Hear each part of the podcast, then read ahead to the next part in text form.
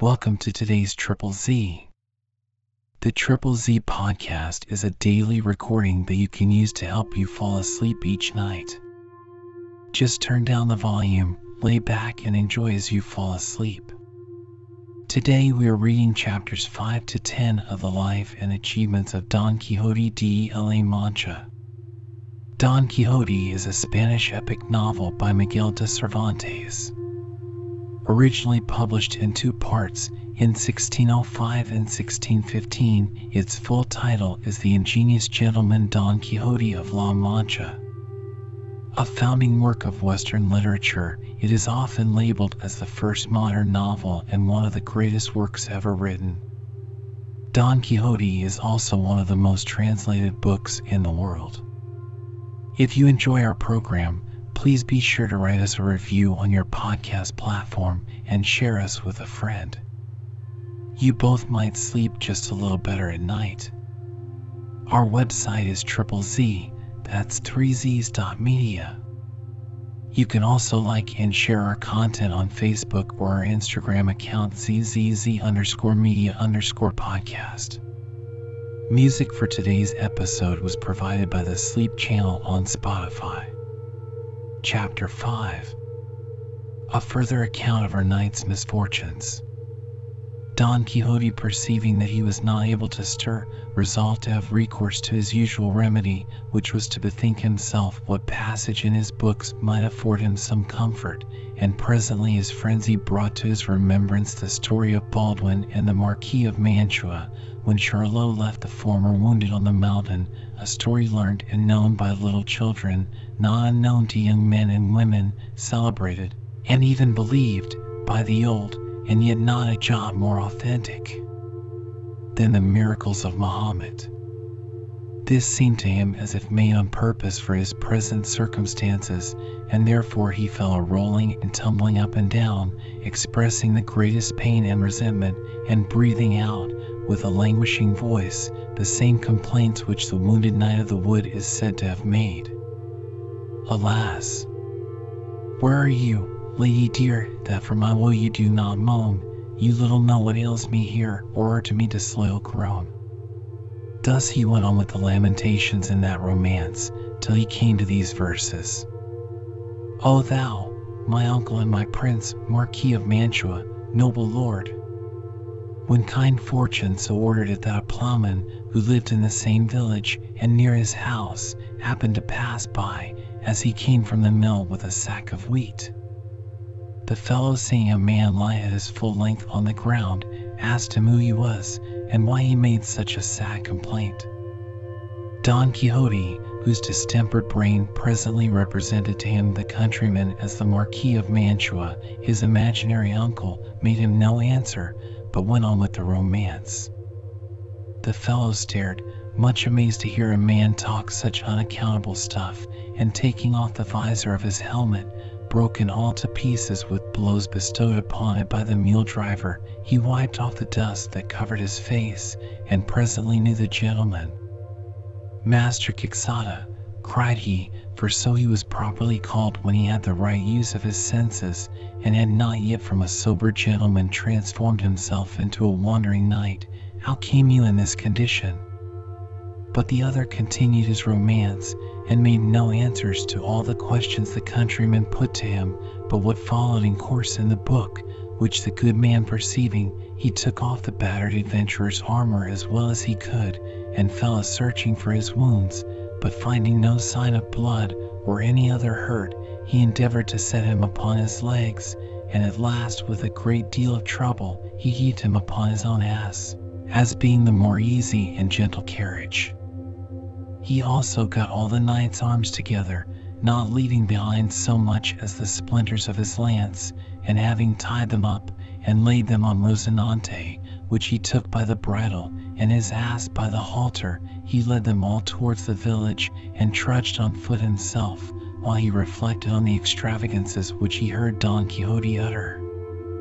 Nor was the Don himself less melancholy, for he felt himself so bruised and battered that he could hardly sit on the ass, and now and then he breathed such grievous sighs as seemed to pierce the very skies, which moved his compassionate neighbor once more to entreat him to declare to him the cause of his grief. So he bethought himself of the Moor Abindarez, whom Rodrigo de Narvaez, Alcaide of Antequera, took and carried prisoner to his castle, so that when the husbandman asked him how he did, and what ailed him, he answered word for word as the prisoner Abindarez replied to Rodrigo de Narvaez in the Diana of George de Montemayor, where that adventure is related, applying it so properly to his purpose that the countryman wished himself anywhere than within the hearing of such strange nonsense, and being now fully convinced that his neighbor's brains were turned, he made all the haste he could to the village to be rid of him. Don Quixote in the meantime thus went on, You must know, Don Rodrigo de Narvaez, that this beautiful Xarifa, of whom I gave you an account, is at present the most lovely Dulcinea del Toboso, for whose sake I have done, still do, and will achieve the most famous deeds of chivalry that ever were, are, or ever shall be seen in the universe. Good sir, replied the husbandman, I am not Don Rodrigo de Narvaez, nor the Marquis of Mantua, but Pedro Alonso by name, your worship's neighbor, nor are you Baldwin, nor Abindarez, but only that worthy gentleman Senor Quixada.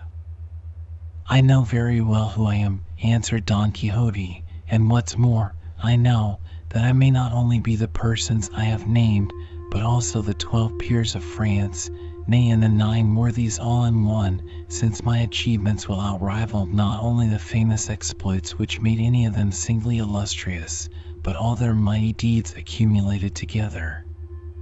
Thus discoursing, they at last got near their village about sunset, but the countryman stayed at some distance till it was dark, that the distressed gentleman might not be seen so scurvily mounted, and then he led him home to his own house, which he found in great confusion.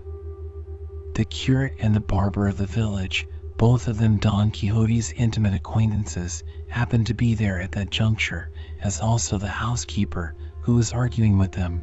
What do you think, pray, good Doctor Perez, said she, for this was the curate's name, what do you think of my master's mischance?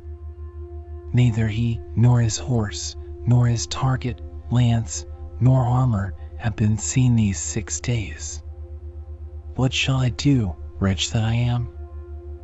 I dare lay my life, and it is as sure as I am a living creature, that those cursed books of errantry, which he used to be always poring upon, have set him beside his senses, for now I remember I have heard him often mutter to himself that he had a mind to turn knight errant, and ramble up and down the world to find out adventures.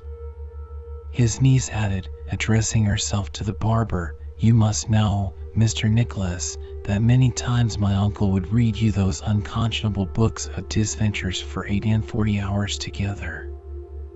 Then away he would throw his book, and drawing his sword, he would fall fencing against the walls, and when he had tired himself with cutting and slashing, he would cry he had killed for giants as big as any steeples, and the sweat which he put himself into, he would say was the blood of the wounds he had received in the fight, then he swallow a huge jug of cold water, and presently he would be as quiet and as well as ever he was in his life, and he said that this same water was a sort of precious drink brought him by the sage Esquife, a great magician and his special friend. Now, it is I who am the cause of all this mischief, for not giving you timely notice of my uncle's raving, that you might have put a stop to it it was too late, and have burnt all these excommunicated books, for there are I do not know how many of them that deserve as much to be burnt as those of the rankest heretics. I am of your mind, said the curate, and verily tomorrow shall not pass over before I have fairly brought them to a trial, and condemned them to the flames, that they may not minister occasion to such as would read them to be perverted after the example of my good friend. The countryman, who, with Don Quixote, stood without, listening to all this discourse, now perfectly understood the cause of his neighbor's disorder, and, without any more ado, he called out, Open the gates there for the Lord Baldwin and the Lord Marquis of Mantua, who is coming sadly wounded, and for the Moorish Lord Abindarez, whom the valorous Don Rodrigo de Narvaez, Alcaide of Antequera, brings prisoner.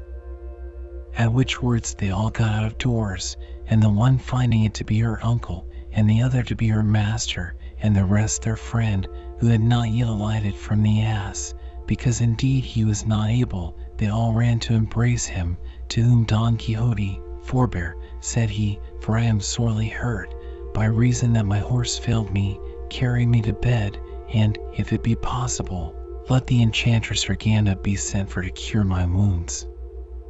Now, quoth the housekeeper, see whether I did not guess right, on which foot my master halted, come, get to bed, I beseech you, and, my life for yours, we will take care to cure you without sending for that same Urganda. A hearty curse, I say, light upon those books of chivalry that have put you in this pickle. Whereupon they carried him to his bed, and searched for his wounds, but could find none, and then he told them he was only bruised, having had a dreadful fall from his horse Rosinante while he was fighting ten giants, the most outrageous and audacious upon the face of the earth. Ho! ho! cried the curate, are there giants too in the dance? Nay, then, we will have them all burned by tomorrow night. Then they asked the Don a thousand questions, but to every one he made no other answer but that they should give him something to eat, and then leave him to his repose. They complied with his desires, and then the curate informed himself at large in what condition the countryman had found him, and having had a full account of every particular, as also the night's extravagant talk, both when the fellow found him and as he brought him home, this increased the curate's desire of effecting what he had resolved to do next morning, at which time he called upon his friend, Mr. Nicholas the barber, and went with him to Don Quixote's house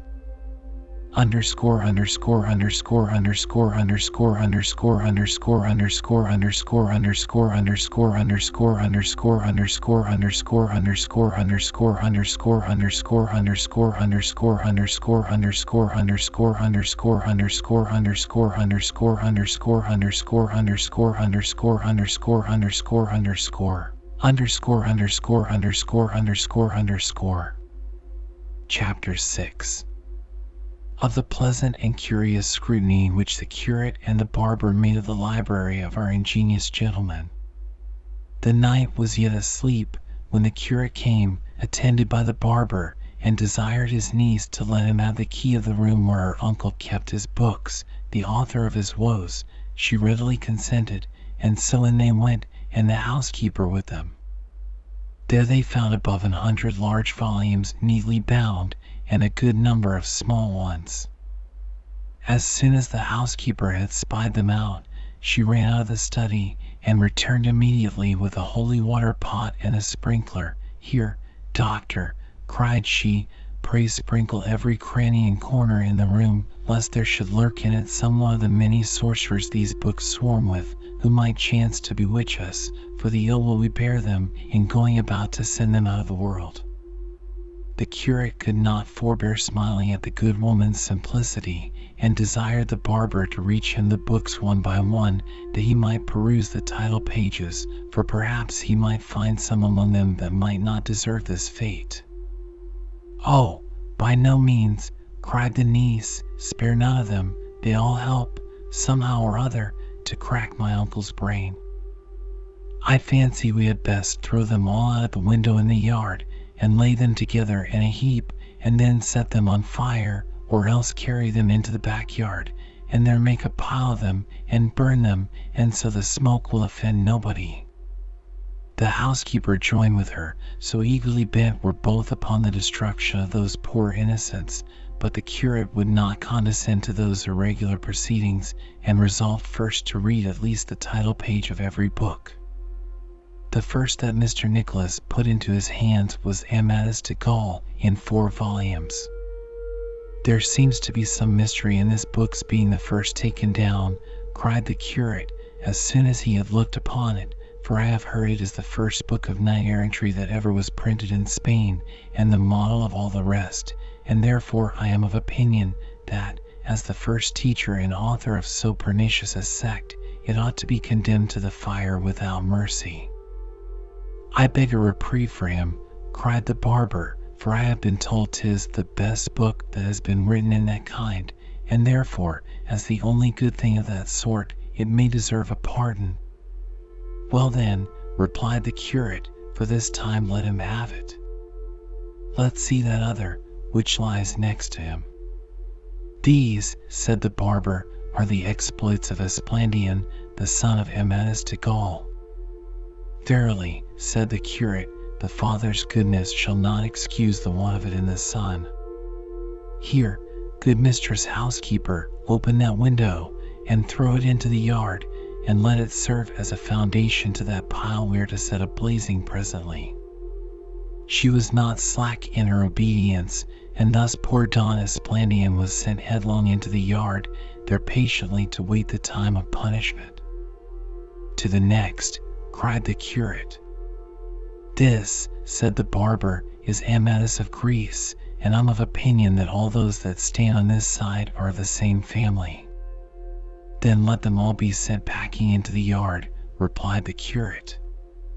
They were delivered to the housekeeper accordingly, and many they were, and to save herself the labor of carrying them downstairs, she fairly sent them flying out at the window. What overgrown piece of lumber have we here? cried the curate. Olivante de Laura, returned the barber. The same author wrote The Garden of Flowers, and, to deal ingeniously with you, I cannot tell which of the two books has most truth in it, or, to speak more properly, less lies, but this I know for certain, that he shall march into the backyard, like a nonsensical arrogant blockhead as he is. The next, cried the barber, is Florismart of Hyrcania. How? My lord Florismart, is he here? replied the curate. Nay, then truly, he shall e'en follow the rest to the yard, in spite of his wonderful birth and incredible adventures, for his rough, dull, and insipid style deserves no better usage. Come, toss him into the yard, and this other too, good mistress. Here's the noble Don Platir, cried the barber. "'Tis an old book," replied the curate, "and I can think of nothing in him that deserves a grain of pity. Away with him, without any more words," and down he went accordingly. Another book was opened, and it proved to be the Knight of the Cross. The holy title, cried the curate, might in some measure atone for the badness of the book, but then, as the saying is, the devil lurks behind the cross. To the flames with him. Then opening another volume, he found it to be Palmerin d'Oliva, and the next to that Palmerin of England. Ah, have I found you? cried the curate. Here, take that Oliva, let him be torn to pieces, then burnt, and his ashes scattered in the air, but let Palmerin of England be preserved as a singular relic of antiquity, and let such a costly box be made for him as Alexander found among the spoils of Darius, which he devoted to enclose Homer's works, for I must tell you, neighbor, that book deserves particular respect for two things: first, for its own excellencies, and, secondly, for the sake of its author, who is said to have been a learned king of Portugal. Then all the adventures of the castle of Miraguarda are well and artfully managed, the dialogue very courtly and clear, and the decorum strictly observed in equal character, with equal propriety and judgment. Therefore, Master Nicholas, continued he, with submission to your better advice, this and Amadis de Gaul shall be exempted from the fire, and let all the rest be condemned, without any further inquiry or examination. By no means, I beseech you, returned the barber, for this which I have in my hands is the famous Don Bellianis. Truly, cried the curate, he, with his second, third, and fourth parts, had need of a dose of rhubarb to purge his excessive choler. Besides, his castle of fame should be demolished, and a heap of other rubbish removed, in order to which I give my vote to grant them the benefit of a reprieve, and as they shew signs of amendment, so shall mercy or justice be used towards them. In the meantime, neighbor, take them into custody, and keep them safe at home, but let none be permitted to converse with them. Content cried the barber, and to save himself the labor of looking on any more books of that kind, he bid the housekeeper take all the great volumes and throw them into the yard. This was not spoken to one stupid or deaf, but to one who had a greater mind to be burning them than weaving the finest and largest web, so that laying hold of no less than eight volumes at once, she presently made them leap towards the place of execution. But what shall we do with all these smaller books that are left? said the barber. Certainly, replied the curate, these cannot be books of knight errantry, they are too small, you will find they are only poets. And so opening one, it happened to be the Diana of Montemayor, which made him say, believing all the rest to be of that stamp, these do not deserve to be punished like the others, for they neither have done, nor can do, that mischief which those stories of chivalry have done, being generally ingenious books that can do nobody any prejudice. Oh! Good sir, cried the niece, burn them with the rest, I beseech you for should my uncle get cured of his knight errant frenzy, and betake himself to the reading of these books, we should have him turn shepherd, and so wander through the woods and fields, nay, and what would be worse yet, turn poet, which they say is a catching and incurable disease. The gentlewoman is in the right, said the curate, and it will not be amiss to remove that stumbling block out of our friend's way, and since we began with the Diana of I am of opinion we ought not to burn it, but only take out that part of it which treats of the magician Felicia and the enchanted water, as also all the longer poems, and let the work escape with its prose, and the honor of being the first of that kind. Here, quoth the barber, I've a book called the Ten Books of the Fortunes of Love, by Anthony de Lofraso, a Sardinian poet. Now we have got a prize, cried the curate, I do not think since Apollo was Apollo, the Muses Muses, and the poets poets, there ever was a more humorous, more whimsical book. Of all the works of the kind commend me to this, for in its way 'tis certainly the best and most singular that ever was published, and he that never read it may safely think he never in his life read anything that was pleasant. With that he laid it aside with extraordinary satisfaction, and the barber went on, the next, said he, is the shepherd of Phillida. He's no shepherd, returned the curate, but a very discreet courtier. Keep him as a precious jewel. Here's a bigger, cried the barber, called the treasure of divers poems. Had there been less of it, said the curate, it would have been more esteemed. Tis fit the book should be pruned and cleared of some inferior things that encumber and deform it. Keep it, however, because the author is my friend, and for the sake of his other more heroic and lofty productions. What's the next book? The Galatea of Miguel de Cervantes, replied the barber. That Cervantes has been my intimate acquaintance these many years, cried the curate, and I know he has been more conversant with misfortunes than with poetry. His book, indeed, as I don't know what, that looks like a good design, he aims at something, but concludes nothing, therefore we must stay for the second part, which he has promised us. Perhaps he may make us amends, and obtain a full pardon, which is deny him for the present, till that time keep him close prisoner at your house. I will, quoth the barber, but see, I have here three more for you, the Araucana of Don Alonso de Ercilla, the Austriada of Juan Rufo, a magistrate of Cordova, and the Monserrato of Christopher de Virues, a Valencian poet. These, cried the curate, are the best heroic poems we have in Spanish, and may vie with the most celebrated of Italy. Reserve them as the most valuable performances which Spain has to boast of in poetry. At last the curate grew so tired with prying into so many volumes that he ordered all the rest to be burnt at a venture. But the barber shewed him one which he had opened by chance ere the dreadful sentence was passed.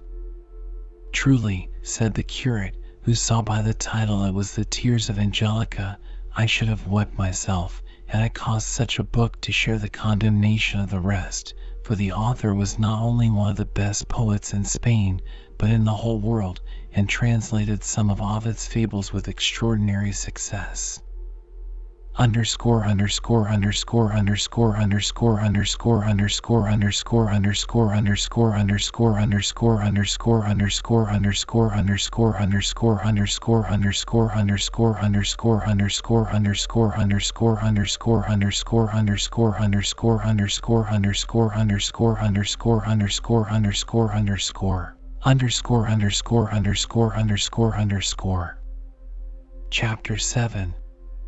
Don Quixote's second sally in quest of adventures. Full fifteen days did our knight remain quietly at home, without betraying the least sign of his desire to renew his rambling, during which time there passed a great deal of pleasant discourse between him and his two friends, the curate and the barber, while he maintained that there was nothing the world stood so much in need of as knights errant, wherefore he was resolved to revive the order in which disputes Mr. Curate sometimes contradicted him, and sometimes submitted, for had he not now and then given way to his fancies, there would have been no conversing with him.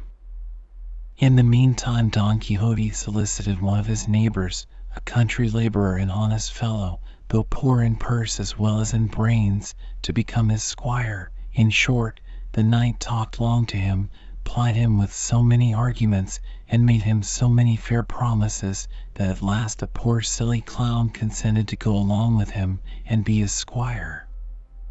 Among other inducements to entice him to do it willingly, Don Quixote forgot not to tell him that it was likely such an adventure would present itself as might secure him the conquest of some island in the time that he might be picking up a straw or two and then the squire might promise himself to be made governor of the place. Allured with these large promises, and many others, Sancho Panza, for that was the name of the fellow, forsook his wife and children to be his neighbor's squire. This done, Don Quixote made it his business to furnish himself with money, to which purpose, selling one house, mortgaging another, and losing by all, he at last got a pretty good sum together.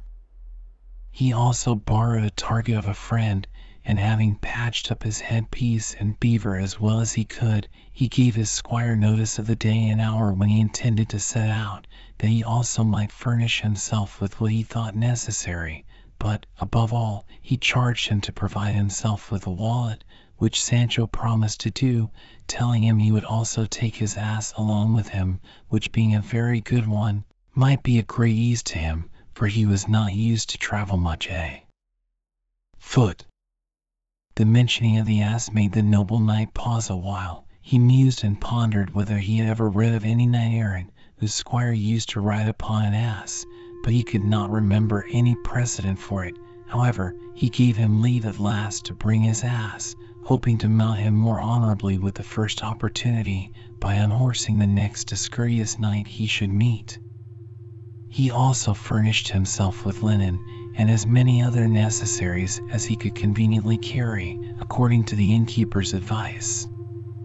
Which being done, Sancho Panza, without bidding either his wife or children good bye, and Don Quixote, without taking any more notice of his housekeeper or of his niece, stole out of the village one night, not so much as suspected by anybody, and made such haste that by break of day they thought themselves out of reach should they happen to be pursued.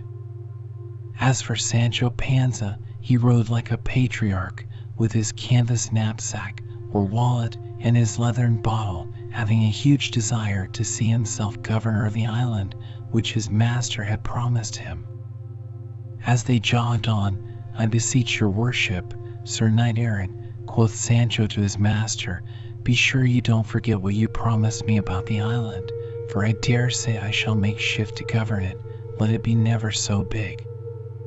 You must know, friend Sancho, replied Don Quixote, that it has been the constant practice of knights errant in former ages to make their squires governors of the islands or kingdoms they conquered, now I am resolved to outdo my predecessors, for whereas sometimes other knights delayed rewarding their squires till they were grown old and worn out with services, and then put them off with some title either of count, or at least marquis of some valley or province, of great or small extent. Now, if thou and I do but live, it may happen that before we have passed six days together, I may conquer some kingdom, having many other kingdoms annexed to its imperial crown, and this would fall out most luckily for thee, for then would I presently crown thee king of one of them. Nor do thou imagine this to be a mighty matter, for so strange accidents and revolutions, so sudden and so unforeseen, attend the profession of chivalry, that I might easily give thee a great deal more than I have promised. Why, should this come to pass, quoth Sancho Panza, and I be made a king by some such miracle as your worship says, then Mary Gutierrez would be at least a queen, and my children infantas and princes, and like your worship. Who doubts of that? cried Don Quixote. I doubt of it, replied Sancho Panza, for I cannot help believing that though it should rain kingdoms down upon the face of the earth, not one of them would sit well upon Mary Gutierrez's head, for I must needs tell you, she's not worth two brass jacks to make a queen of. No, countess would be better for her, and that, too, will be as much as she can handsomely manage. Recommend the matter to Providence, returned Don Quixote, twill be sure to give what is most expedient for thee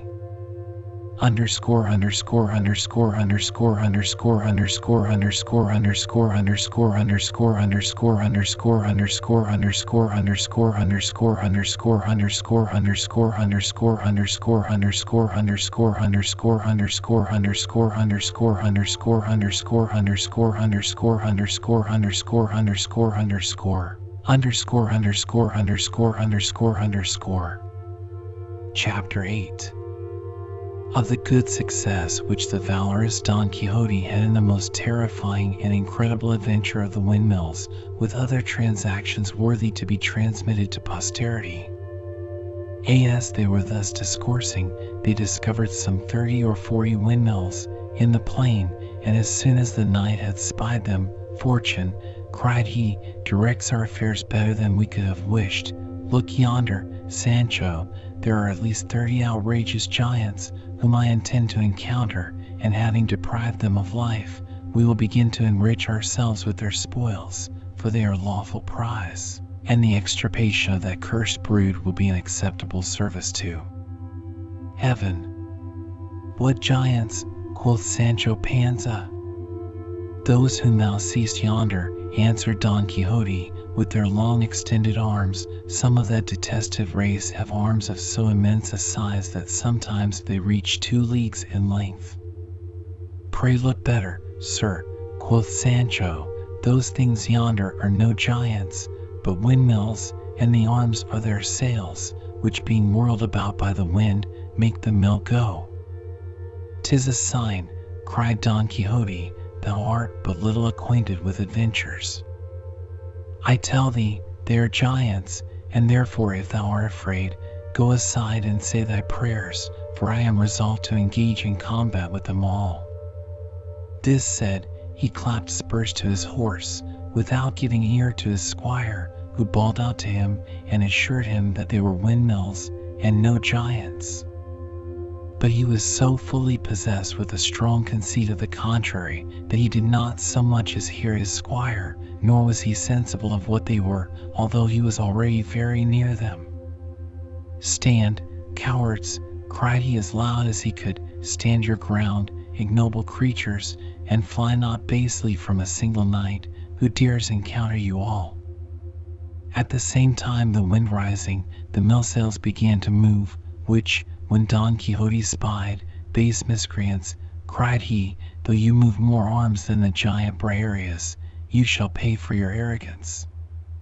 He most devoutly recommended himself to his lady Dulcinea, imploring her assistance in this perilous adventure, and so covering himself with his shield, and couching his lance, he rushed with Rozinante's utmost speed upon the first windmill he could come at, and running his lance into the sail, the wind whirled it about with such swiftness that the rapidity of the motion presently broke the lance into shivers, and hurled away both knight and horse along with it, till down he fell, rolling a good way off in the field.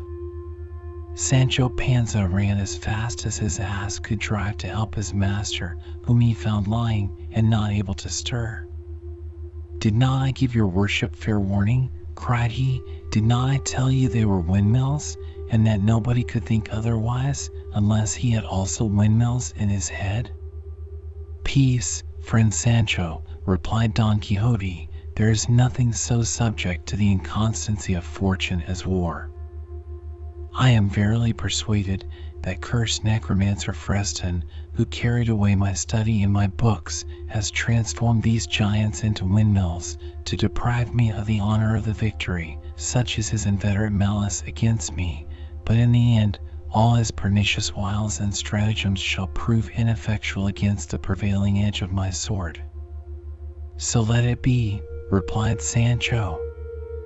And heaving him up again upon his legs, once more the knight mounted poor Rosinante, who was half disjointed with his fall.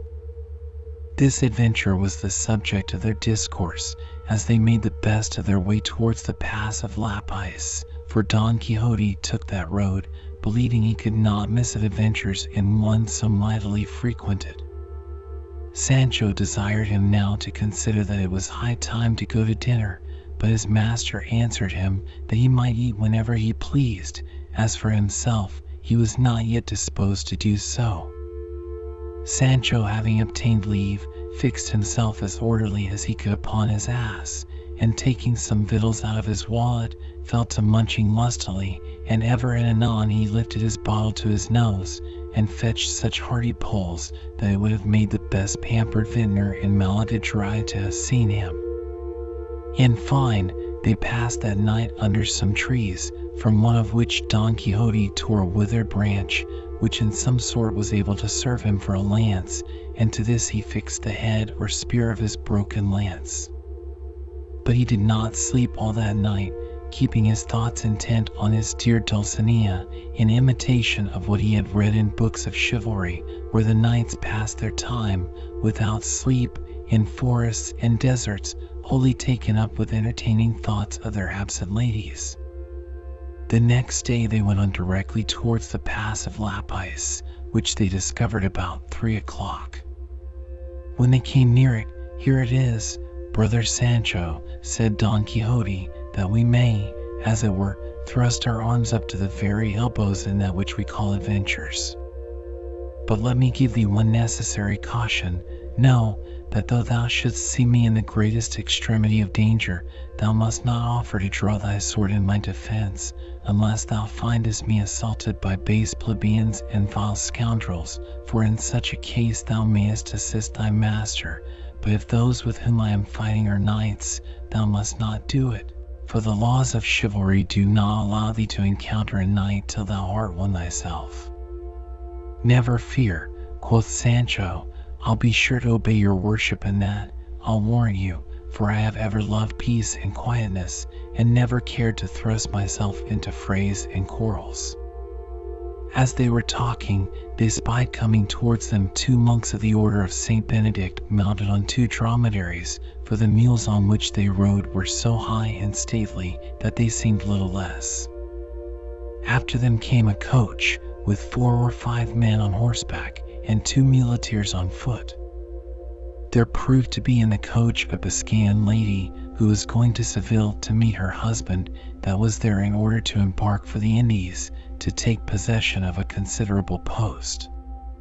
Scarce had the Don perceived the monks, who were not of the same company, though they went the same way, but he cried to his squire, Either I am deceived, or this will prove the most famous adventure that ever was known, for without all question those two black things that move towards us must be necromancers that are carrying away by force some princess in that coach, and 'tis my duty to prevent so great an injury. I fear me this will prove a worse job than the windmills, quoth Sancho. Take warning, sir, and do not be led away a second time. I have already told thee, Sancho, replied Don Quixote, thou art miserably ignorant in matters of adventures. What I say is true, and thou shalt find it so presently. This said, he spurred on his horse, and posted himself just in the midst of the road where the monks were to pass. And when they came within hearing, he immediately cried out in a loud and haughty tone, Release those high-born princesses whom you are violently conveying away in the coach, or else prepare to meet with instant death as the just punishment of your deeds. The monks stopped, no less astonished at the figure than at the expressions of the speaker. Sir Knight, cried they, we are no such persons as you are pleased to term us, but religious men of the order of Saint Benedict that travel about our affairs, and are wholly ignorant whether or no there are any princesses carried away by force in that coach.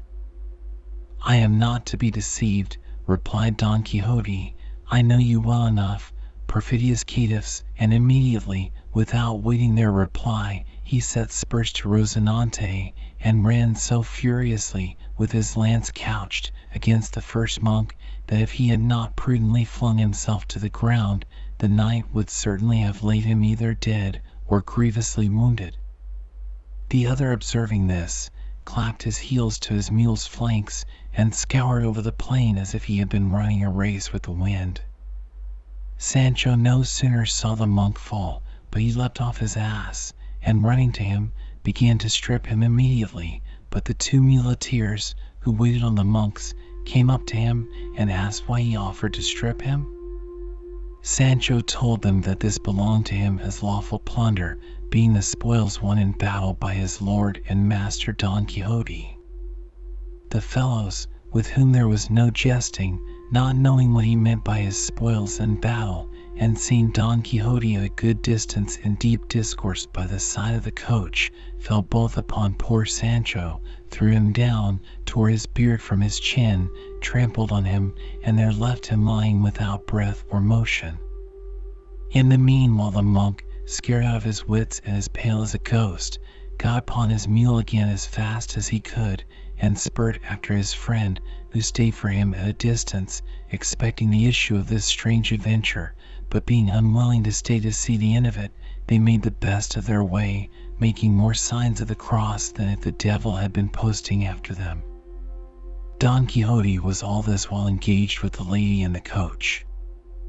Lady, cried he, your discretion is now at liberty to dispose of your beautiful self as you please, for the presumptuous arrogance of those who attempted to enslave your person lies prostrate in the dust, overthrown by this arm, and that you may not be at a loss for the name of your deliverer, know I am called Don Quixote de la Mancha, by profession a knight errant and adventurer, captive to that peerless beauty Donna Dulcinea del Toboso, nor do I desire any other recompense for the service I have done you, but that you return to Toboso to present yourself to that lady, and let her know what I have done to purchase your deliverance.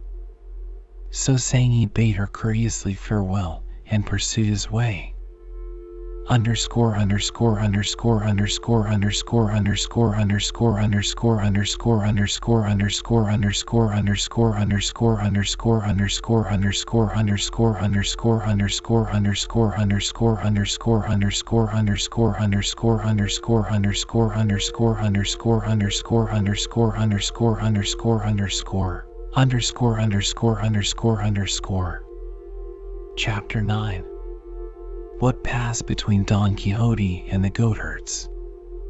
After traveling the remainder of the day without further adventure, they came to a place where some goatherds had set up some small huts, and there they concluded to take up their lodging that night. This was as great a mortification to Sancho, who was altogether for a good town, as it was a pleasure to his master, who was for sleeping in the open fields, and who believed that, as often as he did it, he confirmed his title to knighthood by a new act of possession. The knight was very courteously received by the goatherds, and as for Sancho, after he had set up Rosinante and his ass as well as he could, he presently repaired to the attractive smell of some pieces of kid's flesh which stood boiling in a kettle over the fire. The hungry squire would immediately have tried whether they were fit to be removed out of the kettle into the stomach, but was not put to that trouble, for the goatherds took them off the fire and spread some sheepskins on the ground, and soon got their rural feast ready, and cheerfully invited his master and him to partake of what they had. Next, with some coarse compliment, after the country way, they desired Don Quixote to sit down on a trough with the bottom upwards, and then six of them, who were all that belonged to that fold, squatted them down round the skins, while Sancho stood to wait upon his master, and gave him drink in a horn cup, which the goatherds used. But he seeing his man stand behind, said to him, Sancho, it is my pleasure that thou sit thee down by me, in the company of these good people, that there be no difference now observed between thee and me, thy natural lord and master, for it may be said of knight errantry as of love, that it makes all things equal. I thank your worship, cried Sancho, but yet I must needs own, had I but a good deal of meat before me, I'd eat it as well, or rather better, standing, and by myself, than if I sat by an emperor, and, to deal plainly and truly with you, I had rather munch a crust of brown bread and an onion in a corner, without any more ado or ceremony, than feed upon turkey at another man's table, where one is fain to sit mincing and chewing his meat an hour together, drink little, be always wiping his fingers and his mouth, and never dare to cough or sneeze, though he has never so much a mind to it, nor do a many things which a body may do freely by oneself. Therefore, good sir, change those tokens of your kindness, which I have a right to by being your worshipped squire, into something that may do me more good. As for these same honors, I heartily thank you as much as if I had accepted them, but yet I give up my right to them from this time to the world's end. Talk no more, replied Don Quixote, but sit thee down, for the humble shall be exalted, and so pulling him by the arms, he forced him to sit by him. All this while the goatherds said nothing, but stared upon their guests, who swallowed whole luncheons as big as their fists with a mighty appetite. A young fellow, who used to bring them provisions from the next village, happened to come while they were eating, and addressing himself to the goatherds, Hark ye, friends, said he, d'ye hear the news? What news? cried one of the company. That fine shepherd and scholar Chrysostom died this morning, answered the other, and they say it was for love of Marcella, daughter of William the Rich, that goes up and down the country in the habit of a shepherdess. For Marcella, cried one of the goatherds. I say for her, replied the fellow, and what is more, it is reported he is ordered by his will they should bury him in the fields like any heathen Moor, hard by the cork tree fountain, where they say he first saw her. Nay, he has likewise ordered many other strange things to be done, which the clergy cannot allow of, while Ambrose, the other scholar, who likewise apparelled himself like a shepherd, is resolved to have his friend Chrysostom's will fulfilled in every thing, just as he has ordered it. It is thought that Ambrose and his friends will carry the day, and tomorrow morning he is to be buried in great state where I told you. I fancy it will be worth seeing, and I intend to go and see it, even though I should not get back again tomorrow. We will all go, cried the goatherds, and cast lots who shall tarry to look after the goats. Well said, Pedro, cried one of the goatherds, but as for casting of lots, I will save you that labor, for I will stay myself, not so much out of kindness to you neither, or one of curiosity, as because of the thorn in my toe that will not let me go. Don Quixote, who heard all this, entreated Pedro to tell him who the deceased was, and also to give him a short account of the shepherdess. Peter answered that all he knew of the matter was, that the deceased was a wealthy gentleman who had been several years at the University of Salamanca, and came home mightily improved in his learning. Within some few months after he had left the university, on a certain morning we saw him come dressed for all the world like a shepherd, and driving his flock, having laid down the long gown which he used to wear as a scholar. At the same time one Ambrose, who had been his fellow scholar, also took upon him to go like a shepherd, and keep him company, which we all did not a little marvel at. Somewhat before that time Chrysostom's father died, and left him a large estate, and in truth he deserved it all, for he was bountiful to the poor, a friend to all honest people, and had a face like any blessing. At last it came to be known that the reason of his altering his garb in that fashion was only that he might go up and down after that shepherdess Marcella, whom our comrade told you of before, for he was fallen mightily in love with her. And now I will tell you who this lady is. You must know that there lived near us one William, a yeoman, who was richer yet than Chrysostom's father. Now he had no child but a daughter, whose mother was as good a woman as ever went upon two legs. Methinks I see her yet standing afore me with that blessed face of hers. She was an excellent housewife, and did a deal of good among the poor, for which, I believe, she is at this very time in paradise. Alas, her death broke old William's heart. He soon followed her, poor man, and left all to his little daughter, that Marcella by name, giving charge of her to her uncle, the parson of her parish. When she came to be fourteen or fifteen years of age, no man set his eyes on her that did not bless heaven for having made her so handsome, so that most men fell in love with her, and were ready to run mad for her. All this while her uncle kept her very close, yet the report of her great beauty and wealth spread far and near, insomuch that almost all the young men in her town asked her of her uncle, Nay, there flocked whole droves of suitors, and the very best in the country too, who all begged, and sued, and teased her uncle to let them have her. But though he'd have been glad to have got fairly rid of her, yet would not he advise or marry her against her will, for he's a good man, I'll say that for him, and a true Christian every inch of him, and scorns to keep her from marrying to make a benefit of her estate, and, to his praise be it spoken, he has been mainly commended for it more than once when the people of our parish meet together. For I would have you know, Sir Errant, that here in the country, and in our little towns, there is not the least thing can be said or done but people will talk and find fault. Indeed, the parson must be essentially good who could bring his whole parish to give him a good word. Thou art in the right, cried Don Quixote, and therefore go on, for the story is pleasant, and thou tellest it with a grace.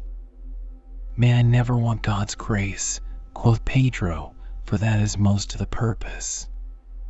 But for our parson, as I told you before, though he took care to let her know of all those proposals, yet would she never answer otherwise, but that she had no mind to wed as yet, as finding herself too young for the burden of wedlock. But behold, when we least dreamed of it, the coy lass must needs turn shepherdess, and neither her uncle nor all those of the village who advised her against it could persuade her, but away she went to the fields to keep her own sheep with the other young lasses of the town. But then it was ten times worse, for no sooner was she seen abroad, why I cannot tell how many spruce gallants, both gentlemen and rich farmers, changed their garb for love of her, and followed her up and down in shepherd's guise. One of them, as I have told you, was this St. Chrysostom, who now lies dead, of whom it is said he not only loved, but worshipped her. In this way Marcella does more harm in this country than the plague would do, for her courteousness and fair looks draw on every body to love her, but then her reserve and disdain break their hearts, and all they can do, poor wretches, is to make a heavy complaint, and call her cruel, unkind, ungrateful, and a world of such names, whereby they plainly shew a sad condition they are in. Were you but to stay here some time, you would hear these hills and valleys ring again with the doleful moans of those she has denied, who yet have not courage to give over following her. Here sighs one shepherd, there another moans, here is one singing doleful ditties, there another is wringing his hands and making woeful complaints. And all this while the hard-hearted Marcella never minds any one of them, and does not seem to be the least concerned for them. We are all at a loss to know what will be the end of all this pride and coyness, and who shall be the happy man that shall at last succeed in taming her. Now, because there is nothing more certain than all this, I am the more apt to give credit to what our comrade has told us as to the occasion of Chrysostom's death and therefore I would needs have you go and see him laid in his grave tomorrow, which I believe will be worth your while, for he had many friends, and it is not half a league to the place where it was his will to be buried." "I intend to be there," answered Don Quixote, "and in the meantime I return thee many thanks for the extraordinary satisfaction this story has afforded me." Chapter 10 A continuation of the story of Marcella. Scarce had day begun to appear from the balconies of the east, when five of the goatherds got up, and having waked Don Quixote, asked him if he held to his resolution of going to the funeral, whither they were ready to bear him company. Thereupon the knight presently arose, and ordered Sancho to get ready immediately, which he did with all expedition, and then they set forwards.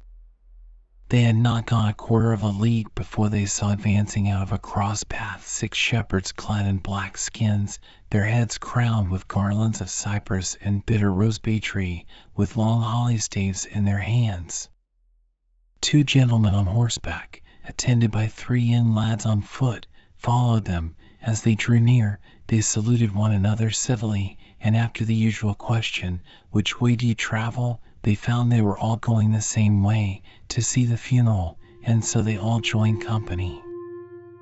"I fancy, Signor Vivaldo," said one of the gentlemen, addressing himself to the other, "we shall not think our time misspent in going to see this famous funeral, for it must of necessity be very extraordinary, according to the account which these men have given us of the dead shepherd and his murdering shepherdess."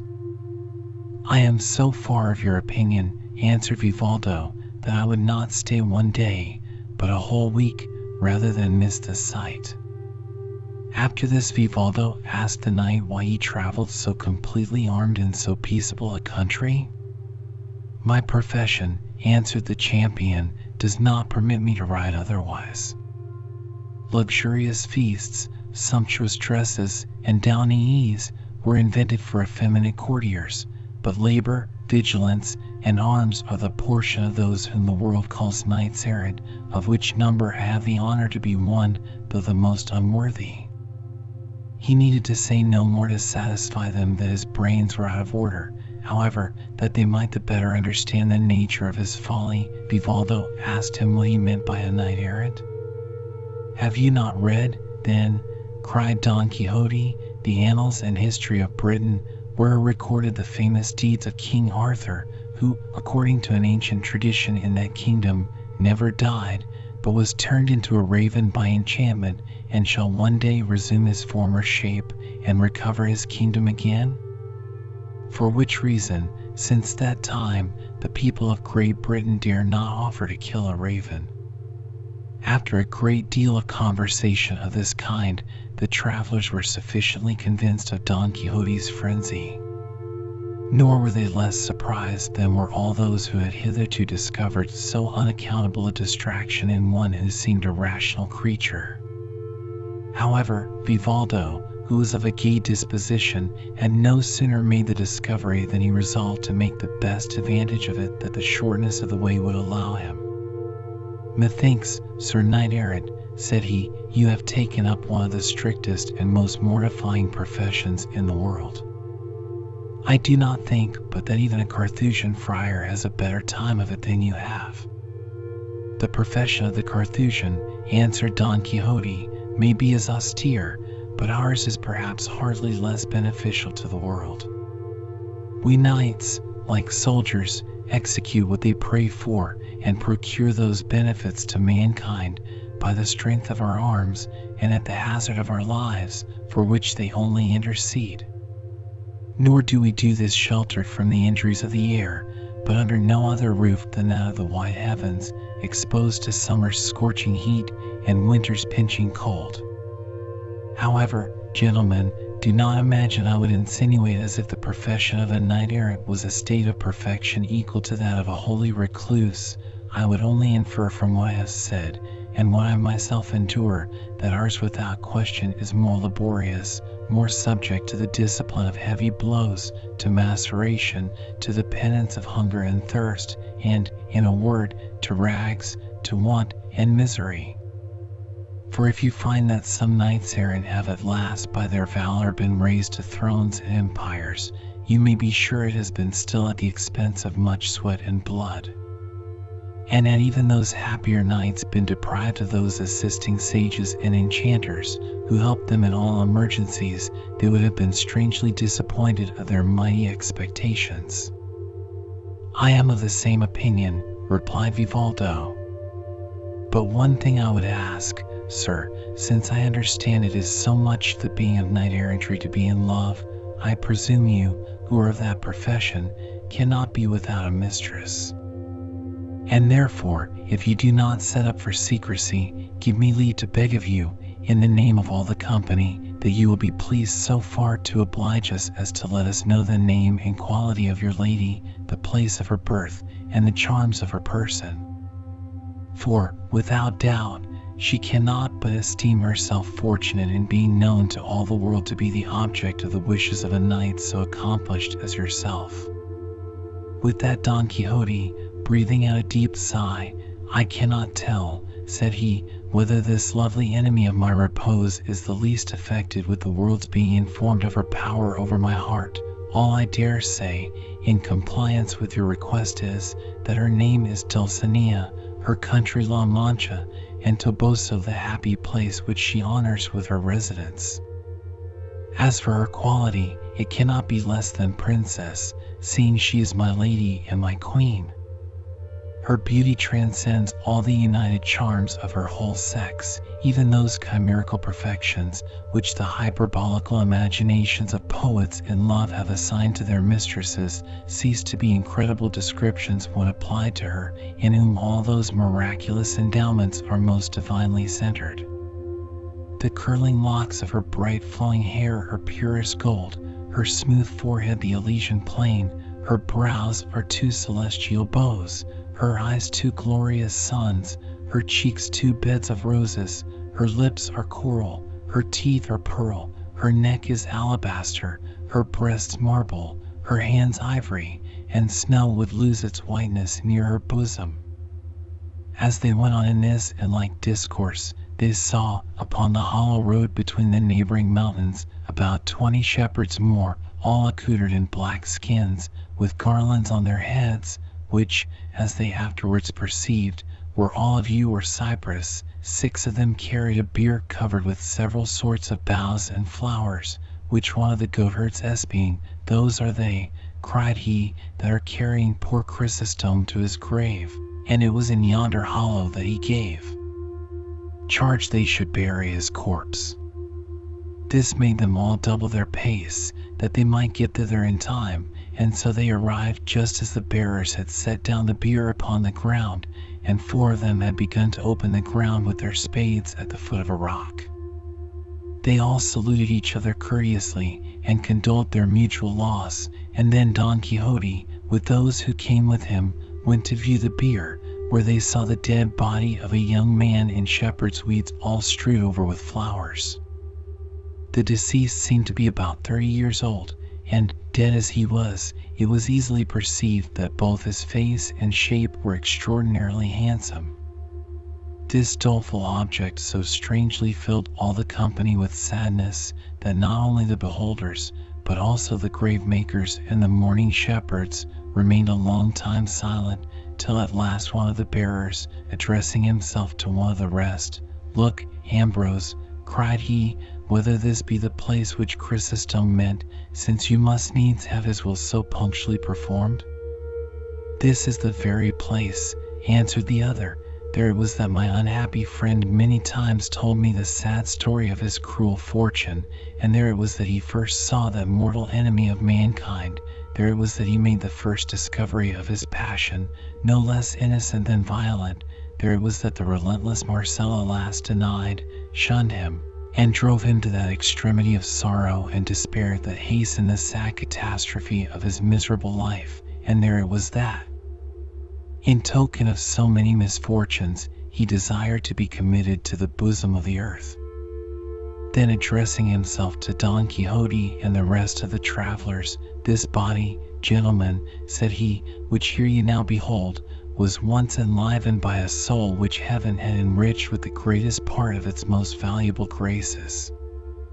This is the body of that Chrysostom who was unrivaled in wit, matchless in courteousness, incomparable in gracefulness, a phoenix in friendship, generous and magnificent without ostentation, prudent and grave without pride, modest without affectation, pleasant and complaisant without meanness, in a word, the first in everything good, though second to none in misfortune. He loved well, and was hated. He adored, and was disdained. He begged pity of cruelty itself. He strove to move obdurate.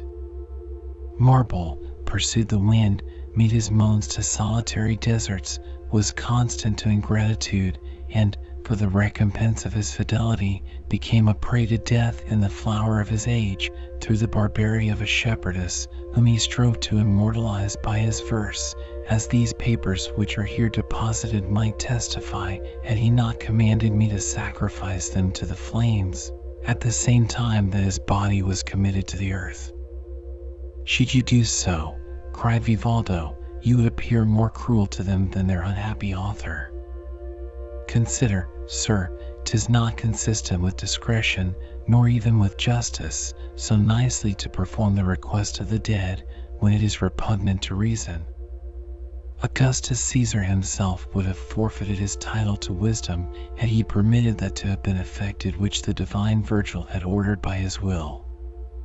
Therefore, sir, now that you resign your friend's body to the grave, do not hurry thus the noble and only remains of that dear unhappy man to a worse fate, the death of oblivion.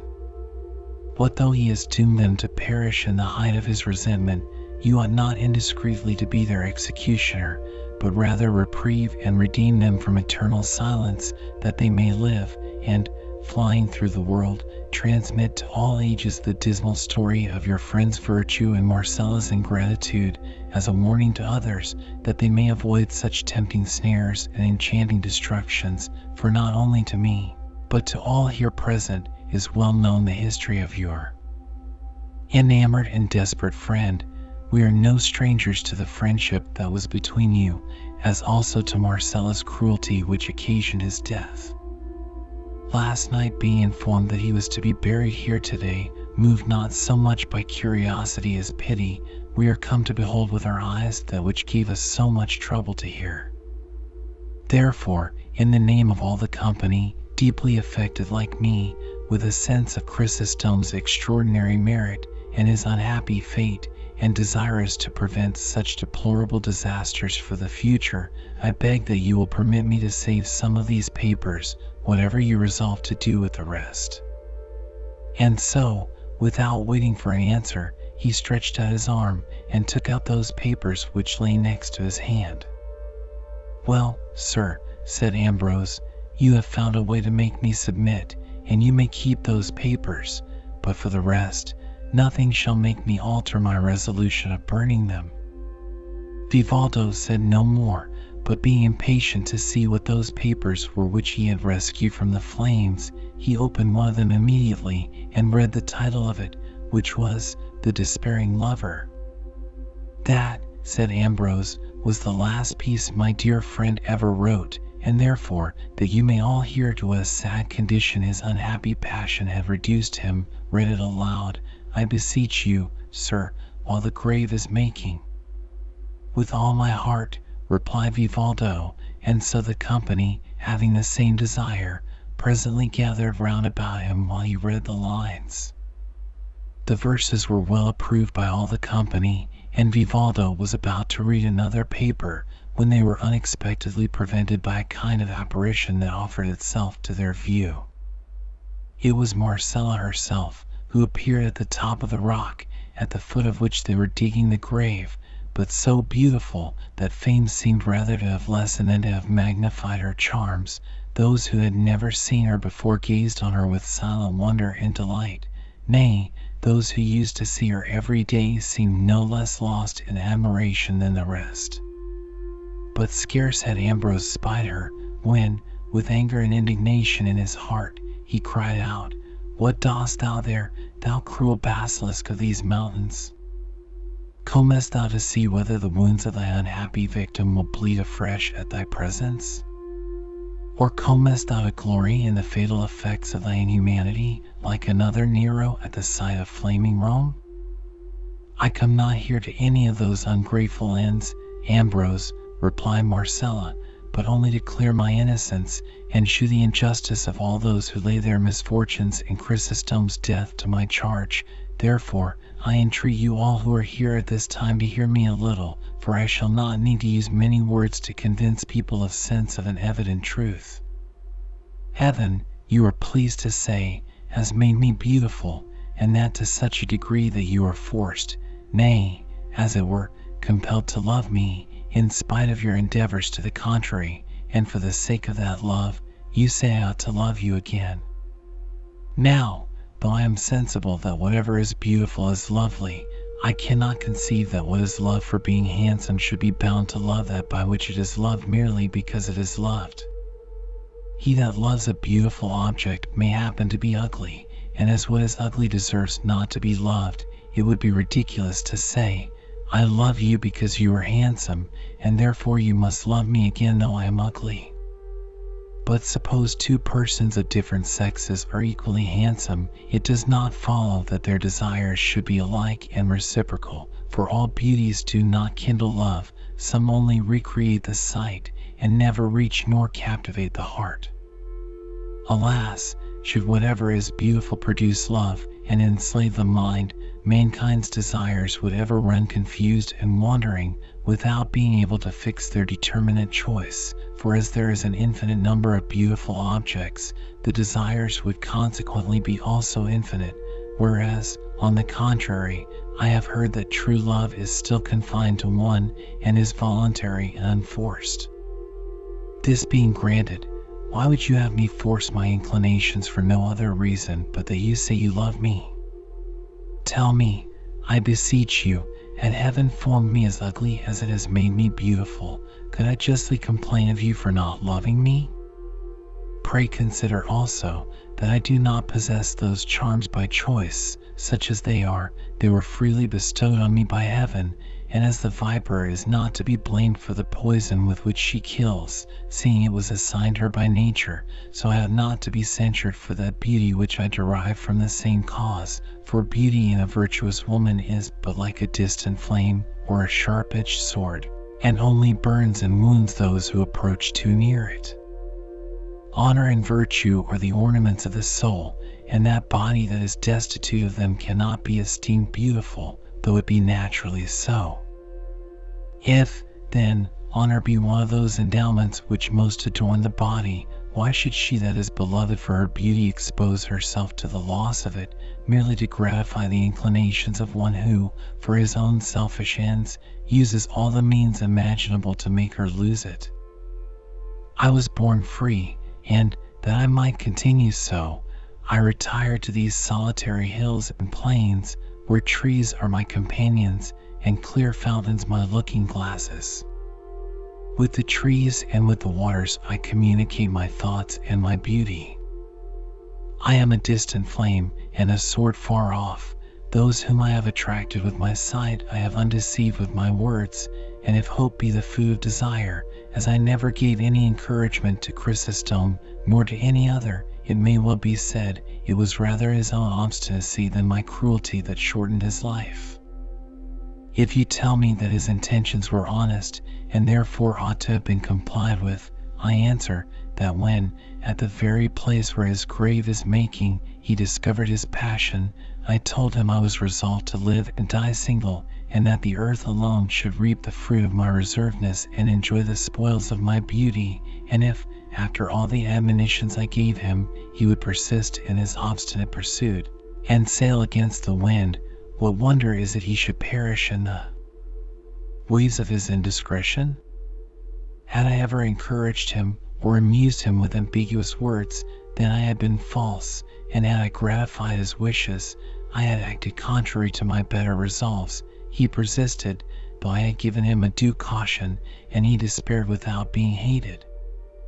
Now I leave you to judge whether I ought to be blamed for his sufferings.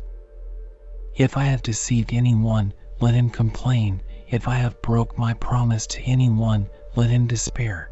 If I encourage anyone, let him presume. If I entertain anyone, let him boast.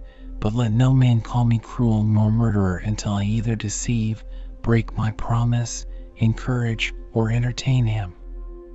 Let him that calls me a tigress and a basilisk avoid me as a dangerous thing, and let him that calls me ungrateful give over serving me. I assure them I will never seek nor pursue them. Therefore let none hereafter make it their business to disturb my ease, nor strive to make me hazard among men the peace I now enjoy, which I am persuaded is not to be found with them. I have wealth enough, I neither love nor hate any one, the innocent conversation of the neighboring shepherdesses, with the care of my flocks, help me to pass away my time, without either coquetting with this man, or practicing arts to ensnare that other. My thoughts are limited by these mountains, and if they wander further, it is only to admire the beauty of heaven, and thus by steps to raise my soul towards her original dwelling. As soon as she had said this, without waiting for any answer, she left the place, and ran into the thickest of the adjoining wood, leaving all that heard her charmed with her discretion as well as her beauty. However, so prevalent were the charms of the latter that some of the company, who were desperately struck, could not forbear offering to follow her, without being in the least deterred by the solemn protestations which they had heard her make that very moment. But Don Quixote perceiving their design, and believing he had now a fit opportunity to exert his knight errantry, let no man, cried he, of what quality or condition soever, presume to follow the fair Marcella, under the penalty of incurring my displeasure. She has made it appear, by undeniable reasons, that she was not guilty of Chrysostom's death, and has positively declared her firm resolution never to condescend to the desires of any of her admirers, for which reason, instead of being importuned and persecuted, she ought to be esteemed and honored by all good men, as being one of the few women in the world who have lived with such a virtuous reservedness. Now, whether it were that Don Quixote's threats terrified them, or that Ambrose's persuasion prevailed with them to stay and see their friend interred, none of the shepherds left the place, till the grave being made, and the papers burnt, the body was deposited in the bosom of the earth, not without many tears from all the assistants. They covered the grave with a great stone, and strewed upon it many flowers and boughs, and every one having condoled a while with his friend Ambrose, they took their leave of him and departed. Vivaldo and his companion did the like, as did also Don Quixote, who was not a person to forget himself on such occasions. He likewise bid adieu to the kind goatherds that had entertained him, and to the two travelers, who desired him to go with them to Seville, assuring him there was no place in the world more fertile in adventures, every street and every corner there producing some. Don Quixote returned them thanks for their kind information, but told them he neither would nor ought to go to Seville till he had cleared all those mountains of the thieves and robbers which he heard very much infested all those parts. Thereupon the travelers, being unwilling to divert him from so good a design, took their leaves of him once more, and pursued their journey, sufficiently supplied with matter to discourse on from the story of Marcella and Chrysostom, and the follies of Don Quixote. The knight and his squire continued their journey, and on quitting an inn, which, notwithstanding the remonstrances of Sancho, the Don, as usual, insisted was a castle, all the people in the yard, above twenty in number, stood gazing at him, and, among the rest, the host's daughter, while he on his part removed not his eyes from her, and ever and anon sent forth a sigh, which seemed to proceed from the bottom of his heart. Being now both mounted, and at the door of the inn, he called to the host, and, in a grave and solemn tone of voice, said to him, Many and great are the favors, Señor Governor, which in this your castle I have received, and I am bound to be grateful to you all the days of my life. If I can make you some compensation by taking vengeance on any proud miscreant who hath insulted you, know that the duty of my profession is no other than to strengthen the weak, to revenge the injured, and to chastise the perfidious. Consider, and if your memory recall anything of this nature to recommend to me, you need only declare it, for I promise you, by the order of knighthood I have received, to procure you satisfaction and amends to your heart's desire. The host answered with the same gravity, Sir Knight, I have no need of your worship's avenging any wrong from me. I know how to take the proper revenge when any injury is done me. All I desire of your worship is, to pay me for what you have had in the inn, as well for the straw and barley for your two beasts as for your supper and lodging. What? Is this an inn? exclaimed Don Quixote. Ay, and a very creditable one, answered the host. Hitherto, then, I have been in an error, answered Don Quixote, for in truth I took it for a castle, but since it is indeed no castle, but an inn, all that you have now to do is to excuse the payment, for I cannot act contrary to the law of knights errant, of whom I certainly know, having hitherto read nothing to the contrary, that they never pay for lodging or anything else in the inns where they reposed, because every accommodation is legally and justly due to them in return for the insufferable hardships they endure while in quest of adventures, by night and by day, in winter and in summer, on foot and on horseback, with thirst and with hunger, with heat and with cold. Subject to all the inclemencies of heaven and to all the inconveniences of earth. I see little to my purpose in all this, answered the host. Pay me what is my due, and let us have none of your stories and knight errantries. All I want is to get my own. Thou art a blockhead and a pitiful innkeeper, answered Don Quixote. So clapping spurs to Rozinante, and brandishing his lance, he sallied out of the inn without opposition, and, never turning to see whether his squire followed him, was soon a good way off.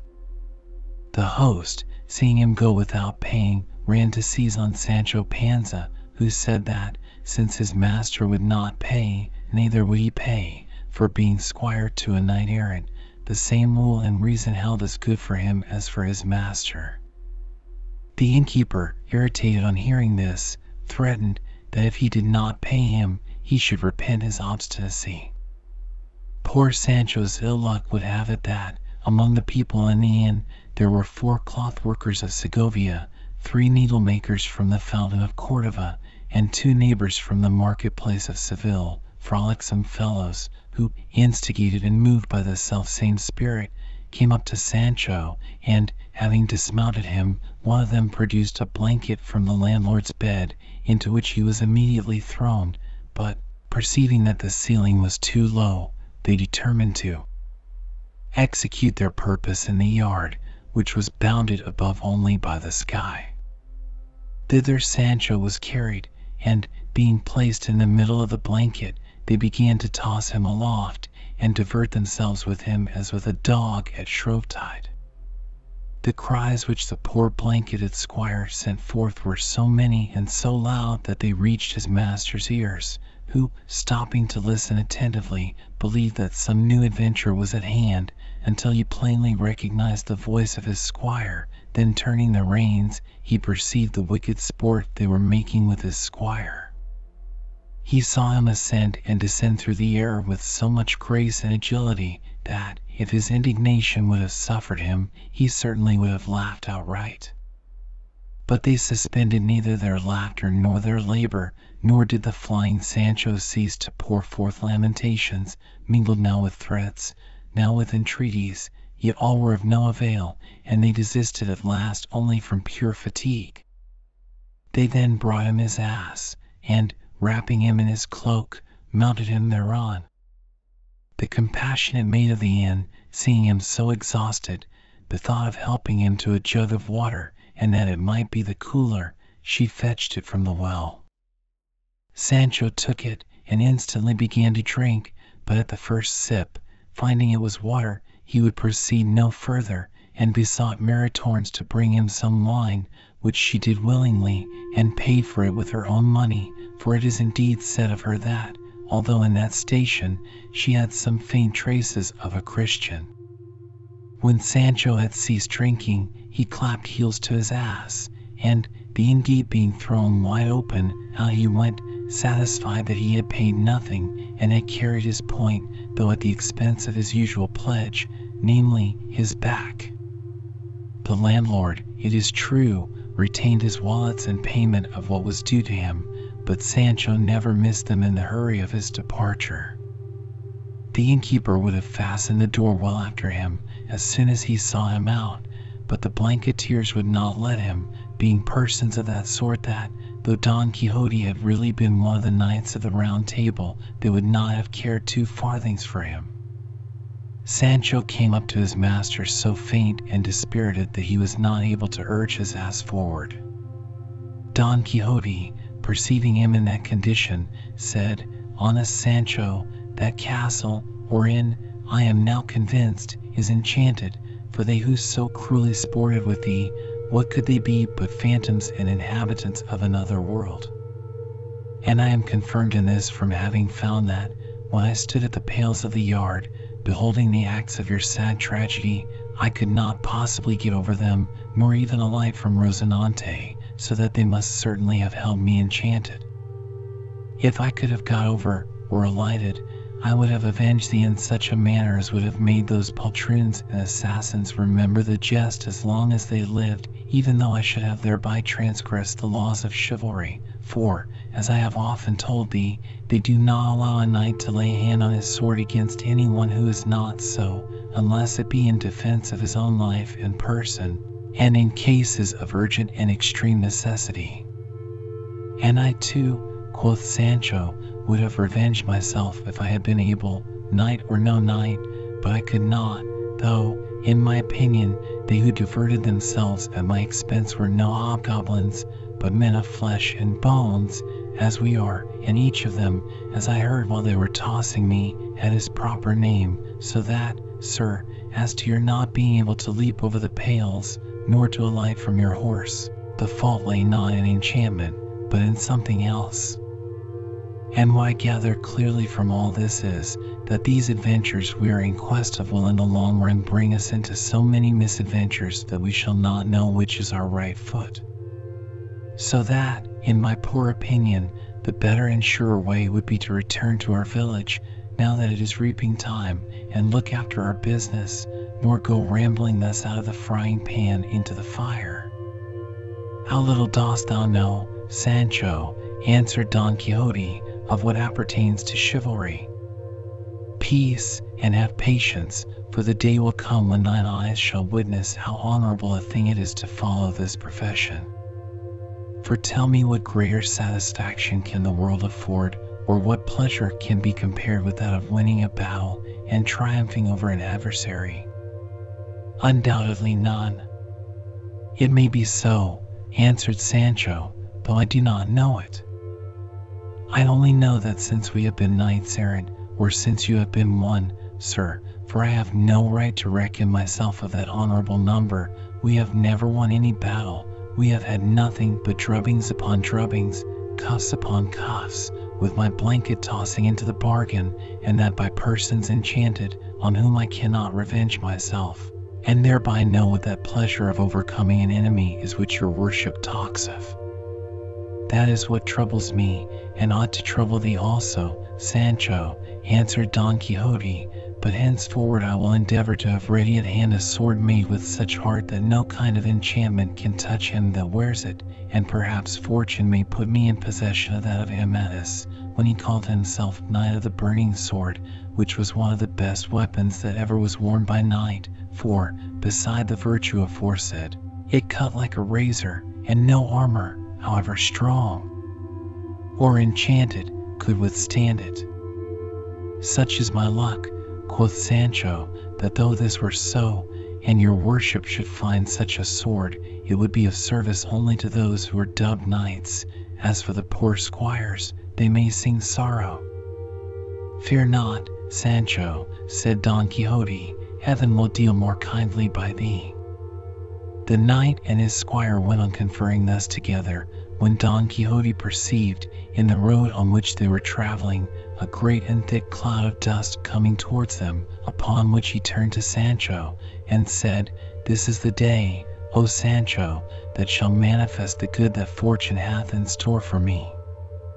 This is the day, I say, on which shall be proved, as at all times, the valor of my arm, and on which I shall perform exploits that will be recorded and written in the book of fame, there to remain to all succeeding ages.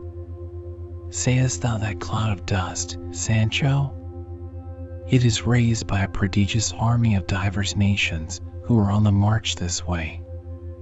If so, there must be two armies, said Sancho, for here, on this side, arises just another cloud of dust.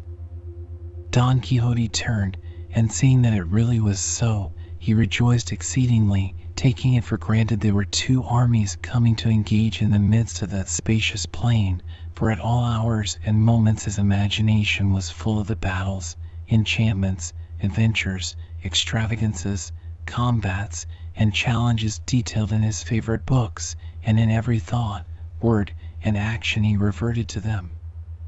Now the cloud of dust he saw was raised by two great flocks of sheep going the same road from different parts, and as the dust concealed them until they came near, and Don Quixote affirmed so positively that they were armies, Sancho began to believe it, and said, Sir, what then must we do? What, replied Don Quixote, but favor and assist the weaker side? Thou must know, Sancho, that the army which marches towards us in front is led and commanded by the great Emperor Alifanfaron, lord of the great island of Taprobana. This other, which marches behind us, is that of his enemy, the king of the Garamantes, Pentapolin of the naked arm, for he always enters into battle with his right arm bare. But why do these two princes bear one another so much ill will? demanded Sancho. They hate one another, answered Don Quixote, because this Alifanfaron is a furious pagan in love with the daughter of Pentapolin, who is most beautiful, and also a Christian, but her father will not give her in marriage to the pagan king unless he will first renounce the religion of his false prophet Mahomet and turn Christian. By my beard, said Sancho, Pentapolin is in the right, and I am resolved to assist him to the utmost of my power. Therein wilt thou do thy duty, Sancho, said Don Quixote, but listen with attention whilst I give thee an account of the principal knights and the two approaching armies, and, that thou mayest observe them the better, let us retire to that rising ground, whence both armies may be distinctly seen. Seeing, however, in his imagination, what did not exist, he began, with a loud voice, to say the knight thou sayest yonder with the gilded armor, who bears on his shield a lion crowned, couching at a damsel's feet, is the valorous Laurcalco, lord of the Silver Bridge. The other, with the armor flowered with gold, who bears three crowns argent and a field azure, is the formidable Micocolembo, Grand Duke of Croatia. The third, with gigantic limbs, who marches on his right, is the undaunted Brandabarbarin of Belish, lord of the three Arabias. He is armed with a serpent skin, and bears, instead of a shield, a gate, which fame says is one of those belonging to the temple which Samson pulled down when with his death he avenged himself upon his enemies.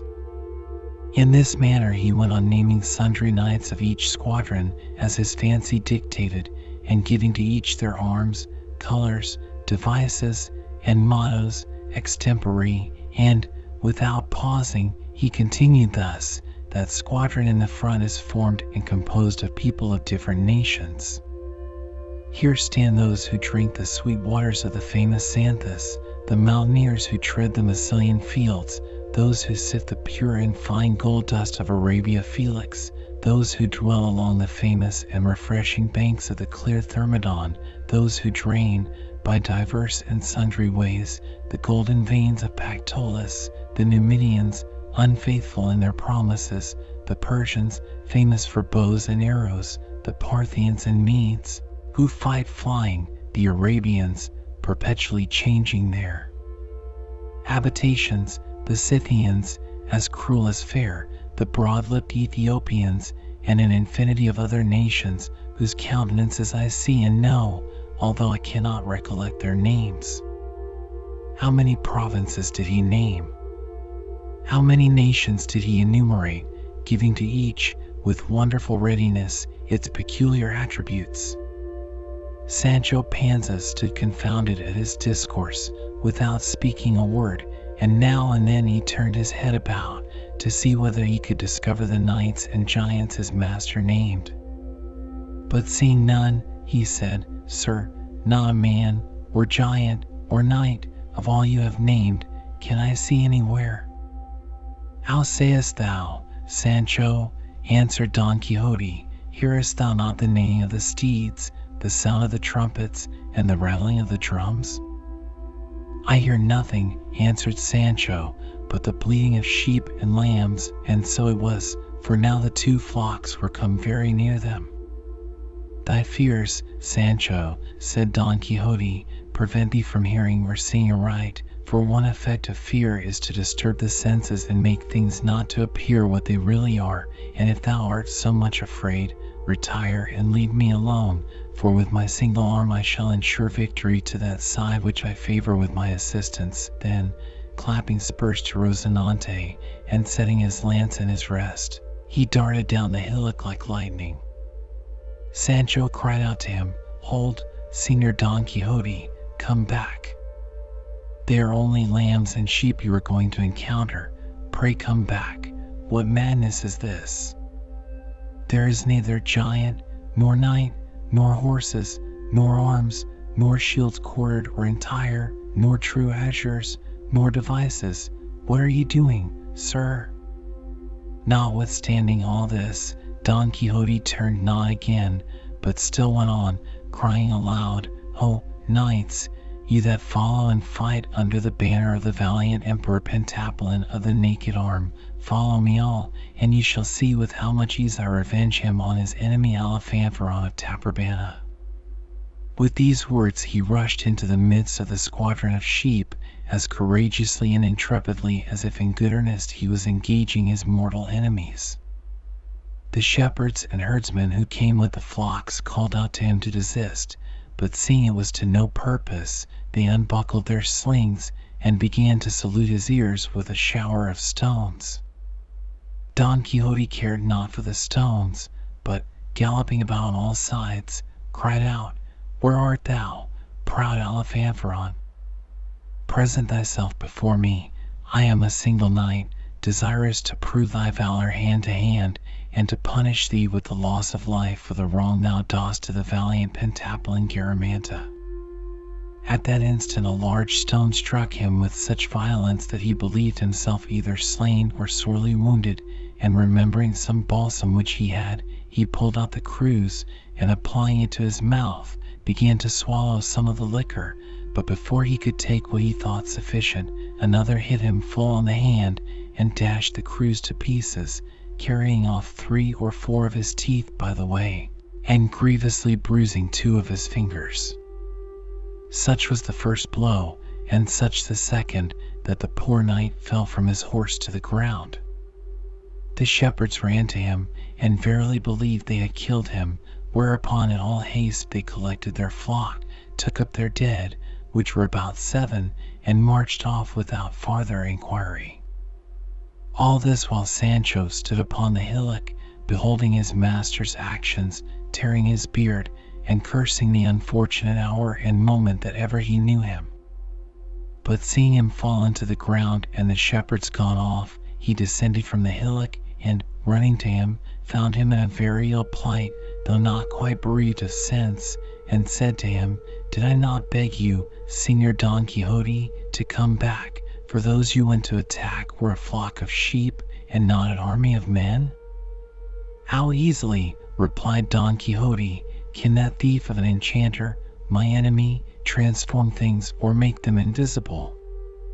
However, do one thing, Sancho, for my sake, to undeceive thyself, and see the truth of what I tell thee, mount thy ass, and follow them fair and softly, and thou wilt find that, when they are got a little farther off, they will return to their first form, and, ceasing to be sheep, will become men, proper and tall, as I described them at first. But do not go now, for I want thy assistance. Come hither to me, and see how many of my teeth are deficient, for it seems to me that I have not one left in my head. He now raised himself up, and placing his left hand on his mouth to prevent the remainder of his teeth from falling out, with the other he laid hold on Rosinante's bridle, who had not stirred from his master's side, such was his fidelity, and went towards his squire, who stood leaning with his breast upon the ass, and his cheek reclining upon his hand, in the posture of a man overwhelmed with thought. Don Quixote, seeing him thus, and to all appearance so melancholy, said to him, Know, Sancho, that one man is no more than another only inasmuch as he does more than another. So do not afflict thyself for the mischances that befall me, since thou hast no share in them. How? No share in them, answered Sancho. Peradventure he they tossed in a blanket yesterday was not my father's son, and the wallets I have lost today, with all my movables, belong to somebody else? What? Are the wallets lost? quoth Don Quixote. Yes, they are, answered Sancho. Then we have nothing to eat today, replied Don Quixote. It would be so, answered Sancho, if these fields did not produce those herbs which your worship says you know, and with which unlucky knights errant like your worship are used to supply such wants. Nevertheless, said Don Quixote, at this time I would rather have a slice of bread and a couple of heads of salt pilchards than all the herbs described by Dioscorides, though commented upon by Dr. Laguna himself. But, good Sancho, get upon thy ass, and follow me, for God, who provides for all, will not desert us, since he neglects neither the birds of the air, the beasts of the earth, nor the fish of the waters, more especially being engaged, as we are, in his service. Your worship, said Sancho, would make a better preacher than a knight errant. Sancho, said Don Quixote, the knowledge of knights errant must be universal. There have been knights errant, in times past, who would make sermons or harangues on the king's highway as successfully as if they had taken their degrees in the University of Paris, whence it may be inferred that the lance never blunted the pen, nor the pen the lance. Well, be it as your worship says, answered Sancho, but let us be gone hence, and endeavor to get a lodging tonight, and pray God it be where there are neither blankets or blanket heavers, hobgoblins, or enchanted Moors.